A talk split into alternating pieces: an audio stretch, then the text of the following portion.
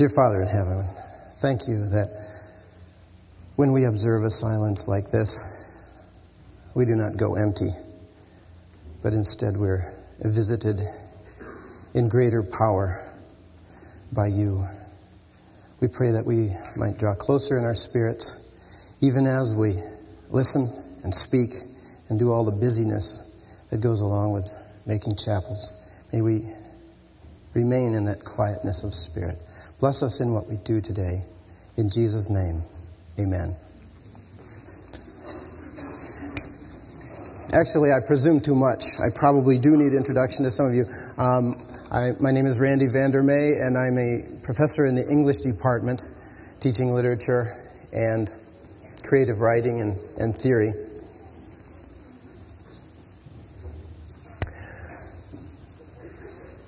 The poet John Keats spoke of life as a vale of soul making.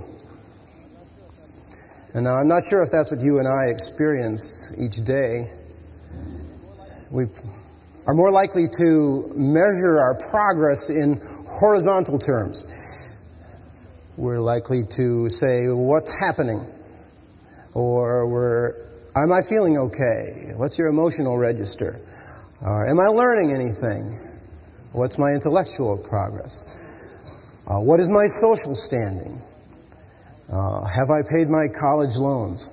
That sort of thing. We talk about our career, but how often do we speak or think about the soul's career? Can you imagine an, an office of career and eternal life planning? Do I see this, the design of the soul's life? Am I, am I tuned into the soul's life well enough to recognize even a single event in it? Do I know when I've made a single step on the vertical axis of the soul's growth? In evangelical circles, we often draw a very simple map. Once I was blind, but now I can see. Praise the Lord for eternity. But there's more to it than that. Two years ago, a musician here at Westmont challenged me to write a song cycle concerning the Christian life. And he said, Don't write it from a, Christ, from a doctrinal perspective, but write from your lived experience. I did, and I responded to his challenge, becoming more and more excited because as I wrote, I discovered an archetypal story of our soul's growth. It emerged and shaped the 24 poems and brief songs that I wrote.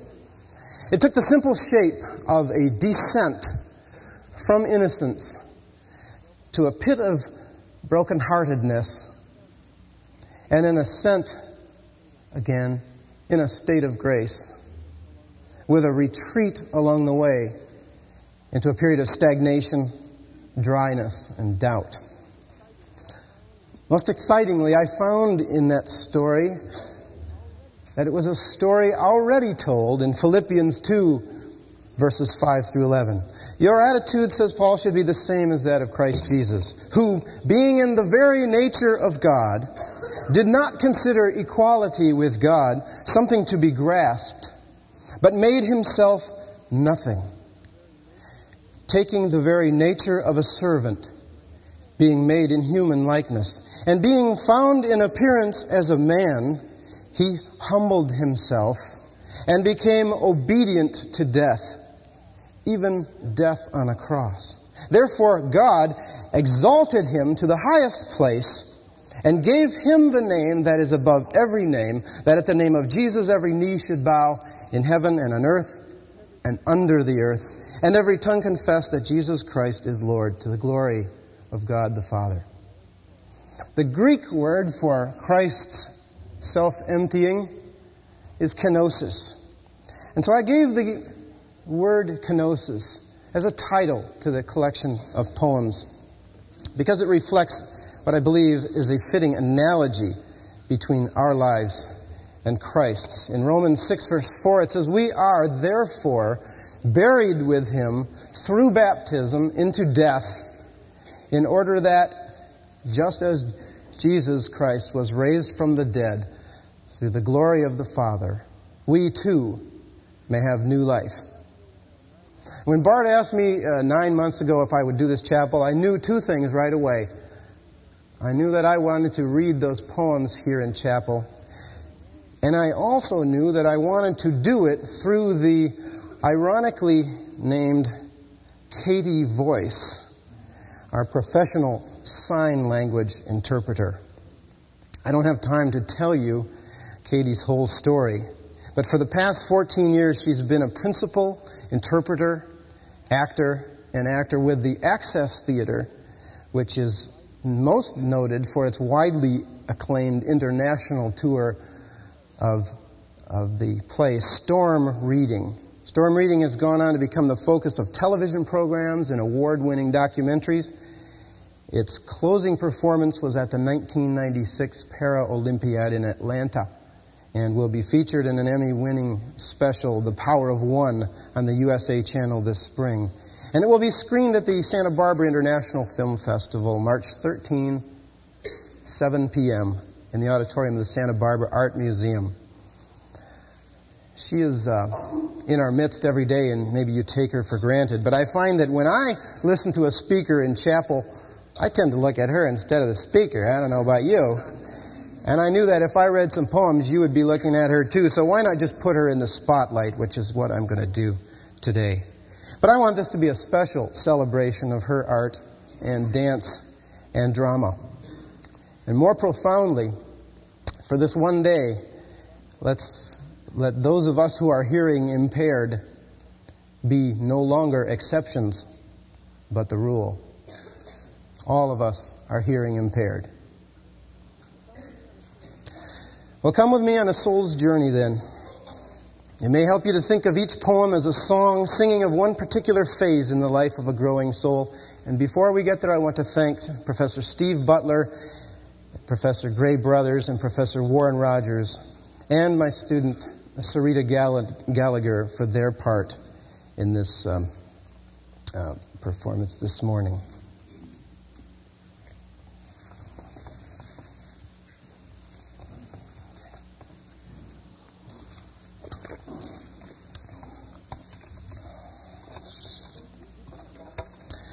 We begin as Adam, I would like the lights up on me here at this point. We begin as Adam and Eve began with childlike trust. Think of the little boy Samuel. Think how you would feel if you would lay aside all doubt and all regret and could put on perfect confidence in God. If I fall, you will catch me.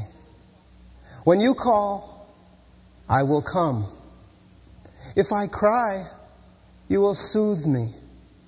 You have healing in your hands. When I sleep, you're my pillow. When I rise, you're the light. When I sing, you're the music in my breathing. You are the rest of my soul.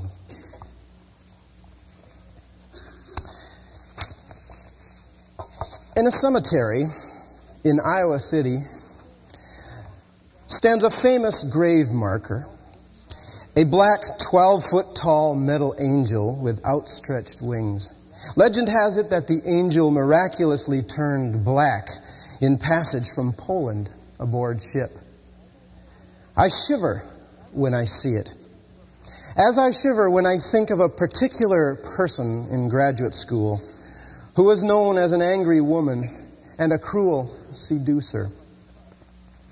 Childlike trust, when it encounters evil, is not yet compromised, but it suffers a premonition of its own fall.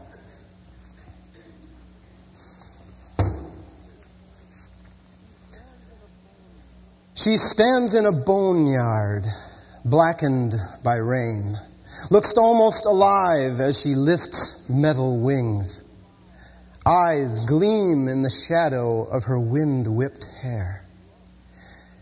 She wants you because want is what she is. Not to be able to have you would drive her wild. But when she has you, she'll be done.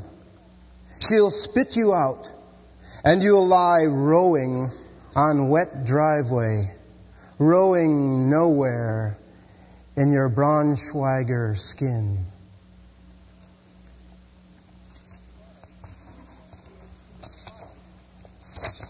Pride was the original sin of Lucifer, true. But let's not pay it too much respect on that account.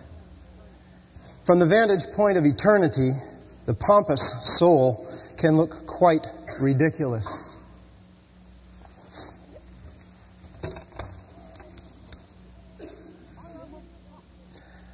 I am a posture, an amiable persona. I've hung certificates to show you who I am. My fat portfolio shows exquisite balance, and I'm quite used to having my way. I wear my virtues in my cheekbones. I bought these medals on my chest. I've been to Ivy institutions, and I'm not in the mood to pray. Pipe down to the little voice tells me I'm wrong. Wait just a little while, I won't be long. I'm on the phone, dear, raising our pile. Pipe down to the little one tells me I'm wrong. Thank my stars, I've a good God. For my age, they say I'm spry. Had I to spend a day in those shoes, heavenly days, I think I'd die. Oh, thank my stars, I have a good God, one who answers when I call. His grace is awfully convenient. It helps to know the Lord of all. Pipe down to the little voice, tells me I'm wrong. Wait just a little while, I won't be long. I'm on the phone, dear, raising our pile. Pipe down to the little one, tells me I'm wrong.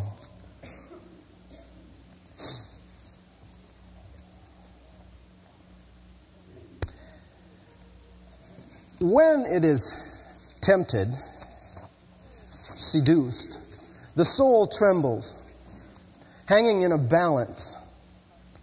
A word, a touch may restore it or send it tumbling.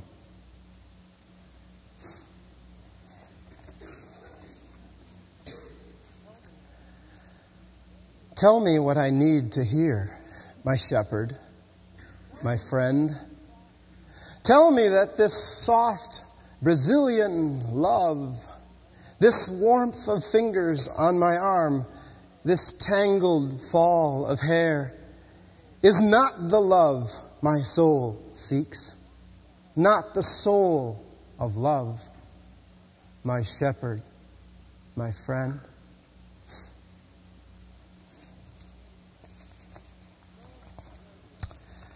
Non serviam in Latin means I will not serve.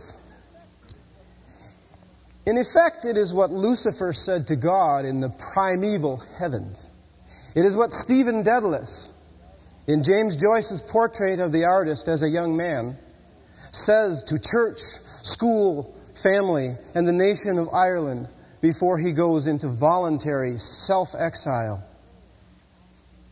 It is what anyone in proud contempt, says to the difficult truths of discipline and divinely ordered love.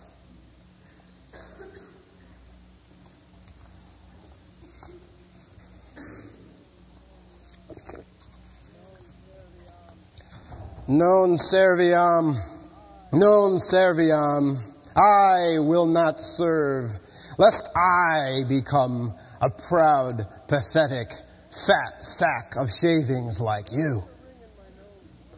Don't let the ring in my nose mislead. I am no slave, but a child of dawn. Behold, when my wings unfurl, how garnets and opals cascade. I grin because I stroll in paradise, gardens of my own seed. Deal with it, man. There is no heaven, there is no hell but me. Non serviam, non serviam. I will not serve, lest I become a proud, pathetic, fat sack of shavings like you.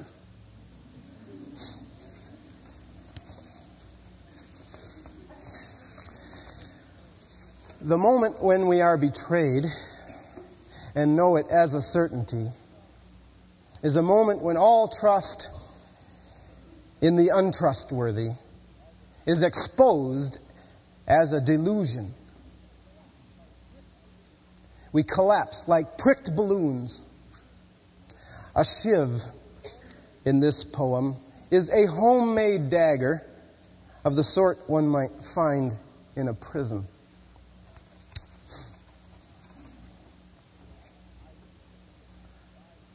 I've been kissed by holy kiss. But what is this shiv between my ribs? Wide eyed, I stare with nostril flare. Lover was there, now air.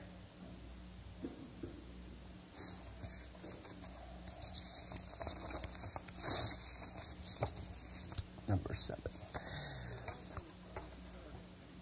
In Dante's Inferno, we encounter the biblical giant Nimrod, a symbol of the foolishness and incomprehensibility of unjust anger. Nimrod blows an uncertain tone on his trumpet and utters the stupid phrase, Raphael Meyamek Zabi me, which is nonsense in any language. My poem on anger is likewise nonsense with the sound of sense. I wrote it thinking of words that would contort the face into the expressions of anger. I guess I'll excuse poor Katie on this one.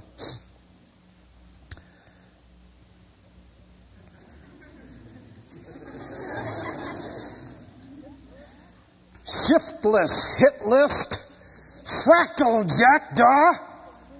Think your paltry enthymemic mushroom pelt can bushwhack an ash can blastula with fork and brag, or snort fluke a shaggy gibbet with a crampon? Rotterdam! I could batten fascist fish fins with curdled jaundice. I could scarf your fog, you gumshoe. You rusty winch. I'm serious, man. This a crime binge, a turtle turf war, a crash course in farce. What you laughing at? Shunt. You're asking for some pate de foie gras there, Castro.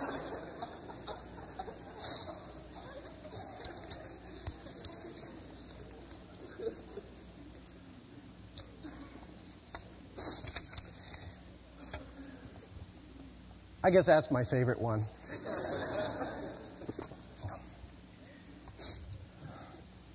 Anger is often nothing but a mask for the soul's hurt. Acknowledging hurt is not the same as conversion,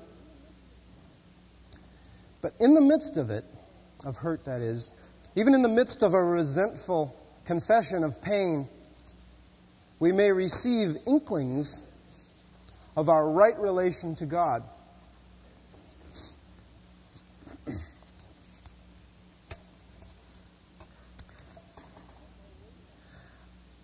I put my weight on you, as I always do, and you buckled. You call yourself God, but I feel the pain. I was so strong, had love and aspiration. Is heaven so frail that a moment hauls it down? I call on you, God. Get rid of my pain. I confess it was not you gave the wound, it was another who. You are my God. And you knew the pain. Ah, my days grow down like hair. How long, O God, must I gather air? You are my God. Am I your pain?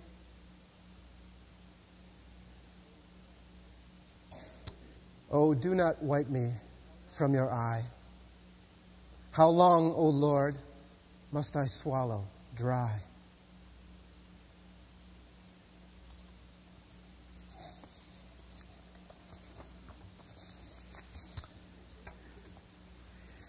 If the inkling, if even the inkling of our right relation to God is too frightening to contemplate, we are more likely to enter into denial, deflecting blame onto everything but ourselves.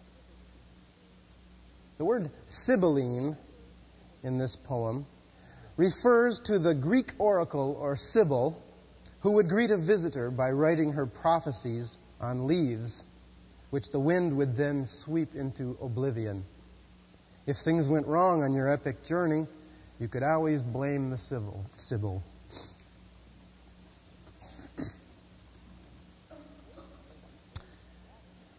Fate wrote my name in water, crossed every T, sent me to sea. It was the woman, she. It was the devil's child in me. Sibylline clippings madly hurled it was this awful world. Guilt, the fallen fruit, rots far from the tree. Prospering, thanks. I wouldn't lie. Thanks for asking. Now, goodbye.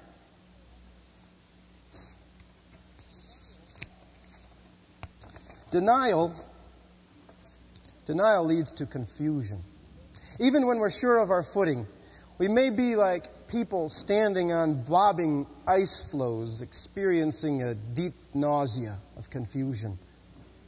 In this poem, I use the word crazy in its original sense of cracked, like the glazing on an old mirror.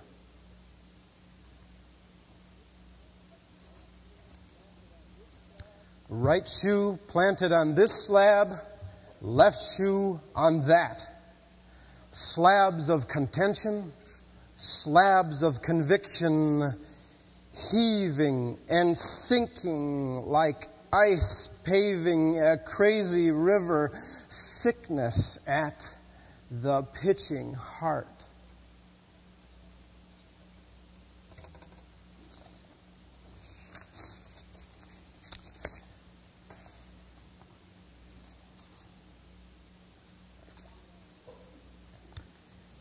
You and I know what shame is. We've all felt it. We all deserve to feel it.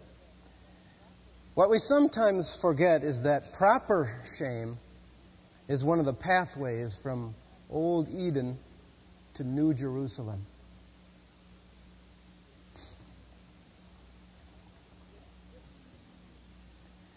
It pricks the Shame. skin, strips the skin to rabbit red, makes lips protrude and backbone bend.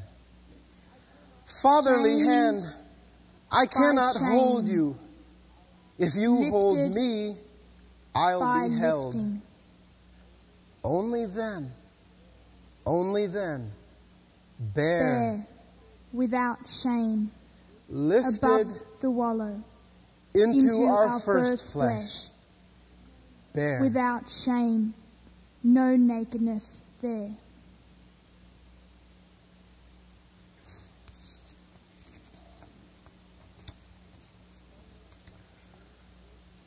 Finally, in hurt, shame, and confusion, we come to the nadir, the lowest point of experience, the darkest night of the soul, when all the claims of the flesh are forfeited, and God at last becomes an absolute necessity.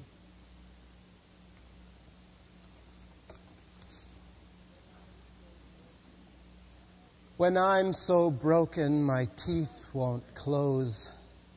I have no choice of name to call. My own has fled in shame. My friends are smiling by. Earth does not reply.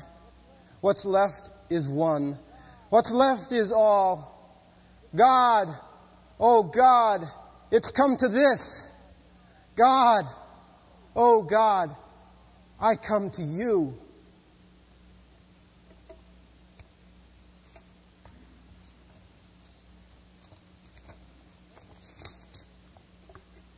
When the cry for help is answered, it is by grace. And grace, it turns out, was long beforehand with our souls, as the old hymn tells us. I refer in this poem coming up to Samuel Taylor Coleridge's Ancient Mariner, who was stuck in a deadly calm on the ocean after killing an albatross for no particular reason and bearing that albatross around his neck. The stagnant sea about him fills with loathsome snakes. It is only when he blesses them unawares, with respect for them as living things, that his ship is freed from the hell it was in. The very impulse to bless the unlovely, he discovers, is an operation of grace.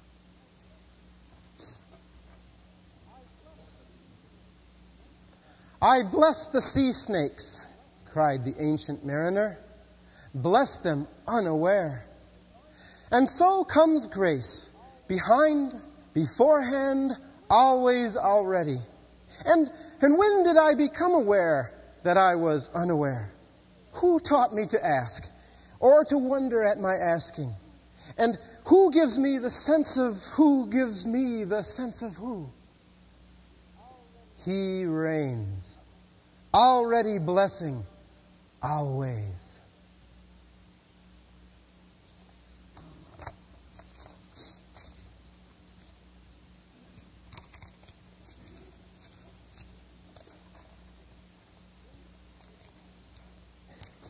In a state of grace, it is finally possible to let go of the soul's baggage. Doing so is a way of recovering the state of childlike trust.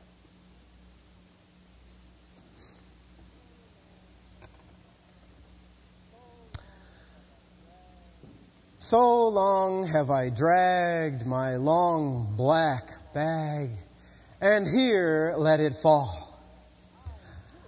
I did that. I did that. I did that. Barefoot, naked, dripping on a frigid floor, or fired clean. The burning singes as it seals until an act becomes a way and way becomes a life. So long have I dragged my long black bag now in my hand I offer nothing. Take my hand.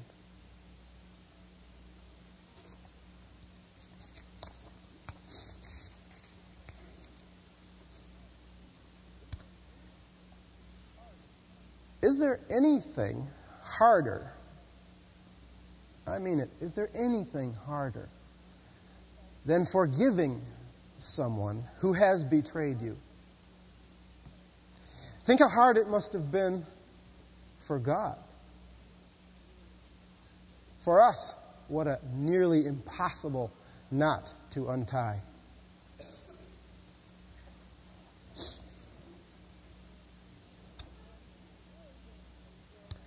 I can't forgive until I love.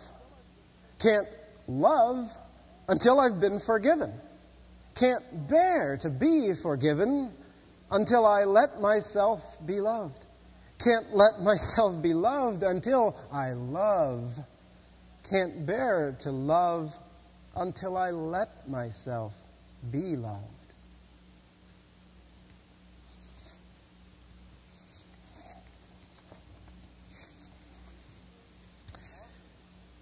You know, receiving and offering forgiveness may be the key to conversion. We mistakenly think that conversion is a once in a lifetime event. It's not. It's demanded of us every day.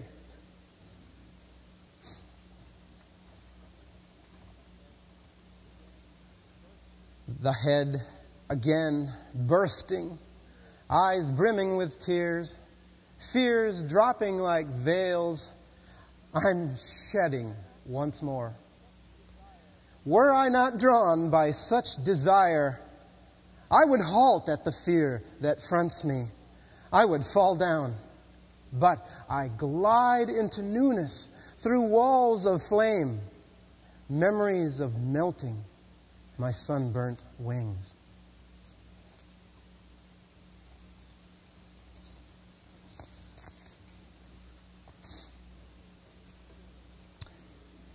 Have you ever experienced a true conversion of your own heart? Did it leave you a little bit drunk for a while?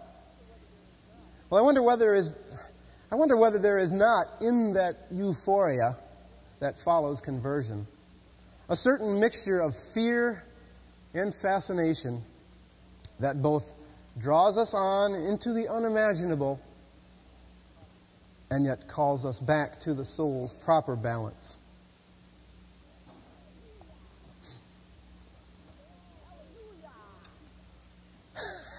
Hallelujah! For all those crooked teeth, the mouth of living gapes, and out flies a dove. Then blood spattered wings battered dark rafters until, with music box tinkle, soul's roof lifts, song streams, and hallelujah! Dove goes lack. Oh, and then the very azure creaks. My God, is there a heaven of heavens? And can I breathe my hallelujahs there?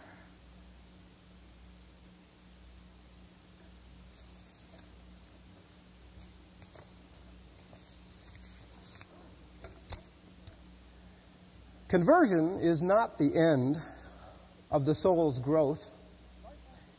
It's a beginning.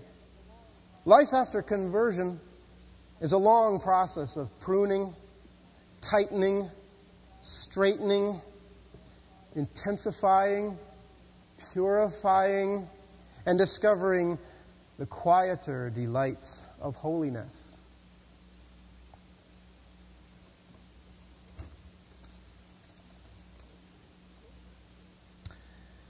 The shaker chair is there, square. Change the lens, cold cleanse, shave a face, set a pace, live in grace. From rusted wheel, gleaming steel, one cup will do, without rue, bread too, for you.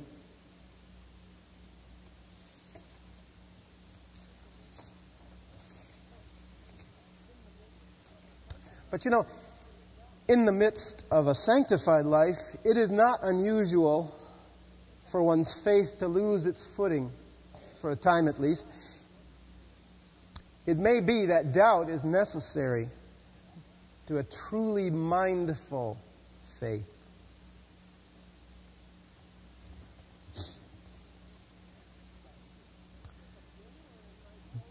But if a pin were in my pillow, No. if if gas came drifting, No. if floor should give, No. if promise were unsure. No. And But- yes. But can this joy endure? No. And yes. Yes and no. Well, should I? Can I cut this wandering organ out? And would the surgeon hear my shout?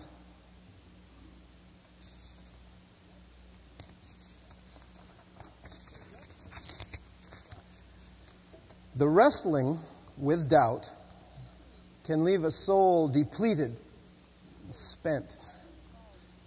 The, fr- the phrase uh, proud flesh, which you'll hear in this poem, is a medical term sort of informal medical term referring to a painful buildup of stretched scar tissue. How touchy we are in our dryness.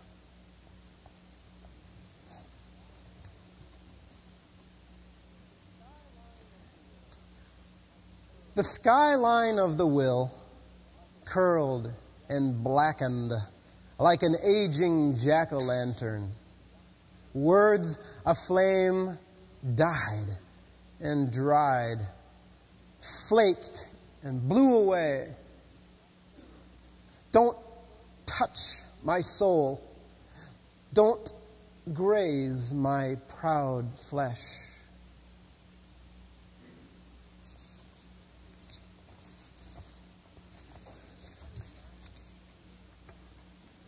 On the inoculum, I encountered trees in the high Sierras that were many centuries old, possibly millennia old, yet which showed no visible means of life support. How like the way the soul feels as it waits for the Lord.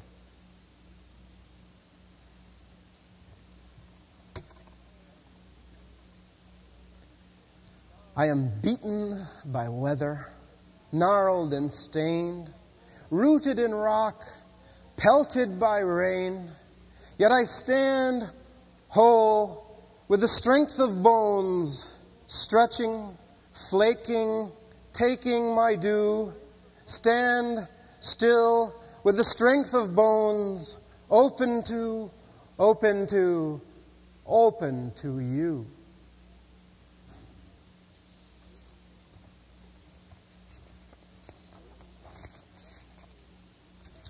Waiting ends when reconciliation comes.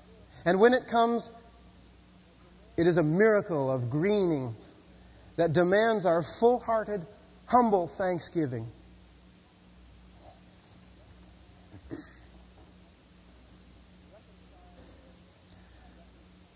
Reconciled, reconciled.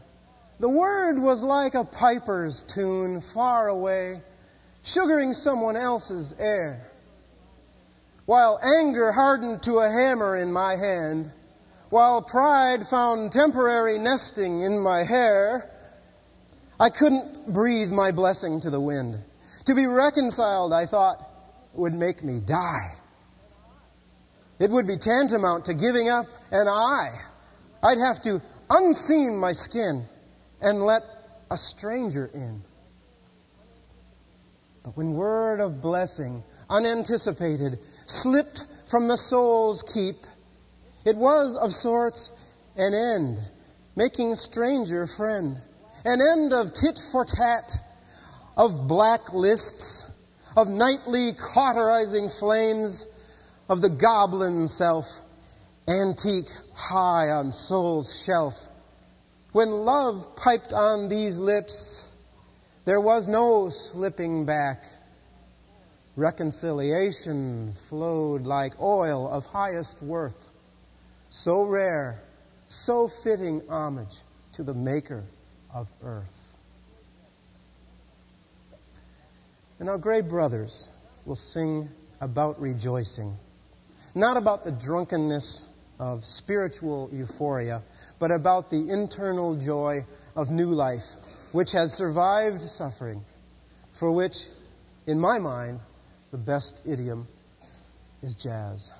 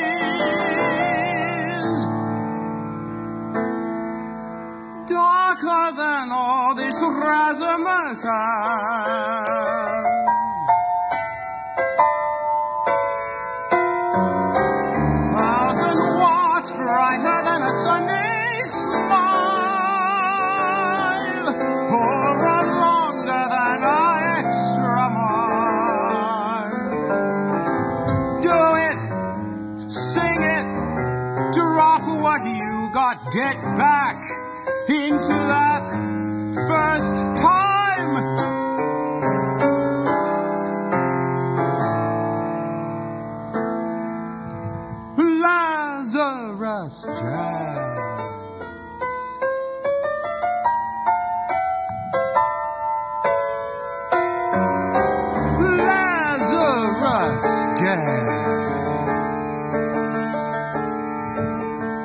Lazarus Jazz.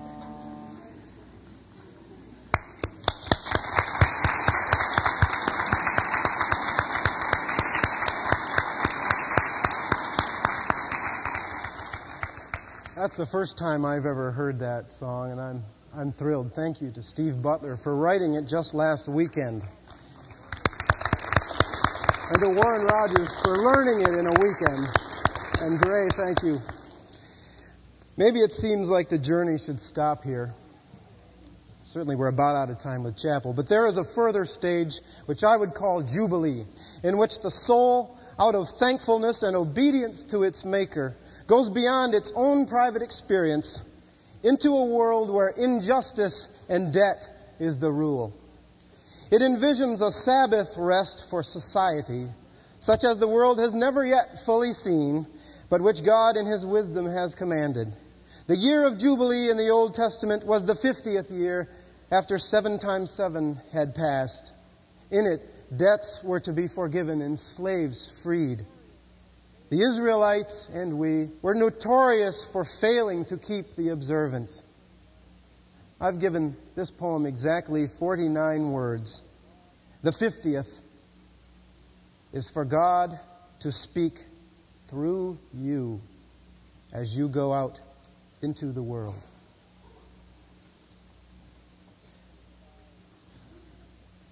Leviticus 25, verse 10. You shall send it through all your land to sound a blast and proclaim liberation for all its inhabitants. The unspoken word, the unheld feast, 50th, day after days, week after weeks, year after years. Name above all names dumb. When will fences fall? Shackles crack. We forgive our debtors. Honks I hear, but never heard the ram's horn blow. When will heart beat still enough to hear? You're dismissed.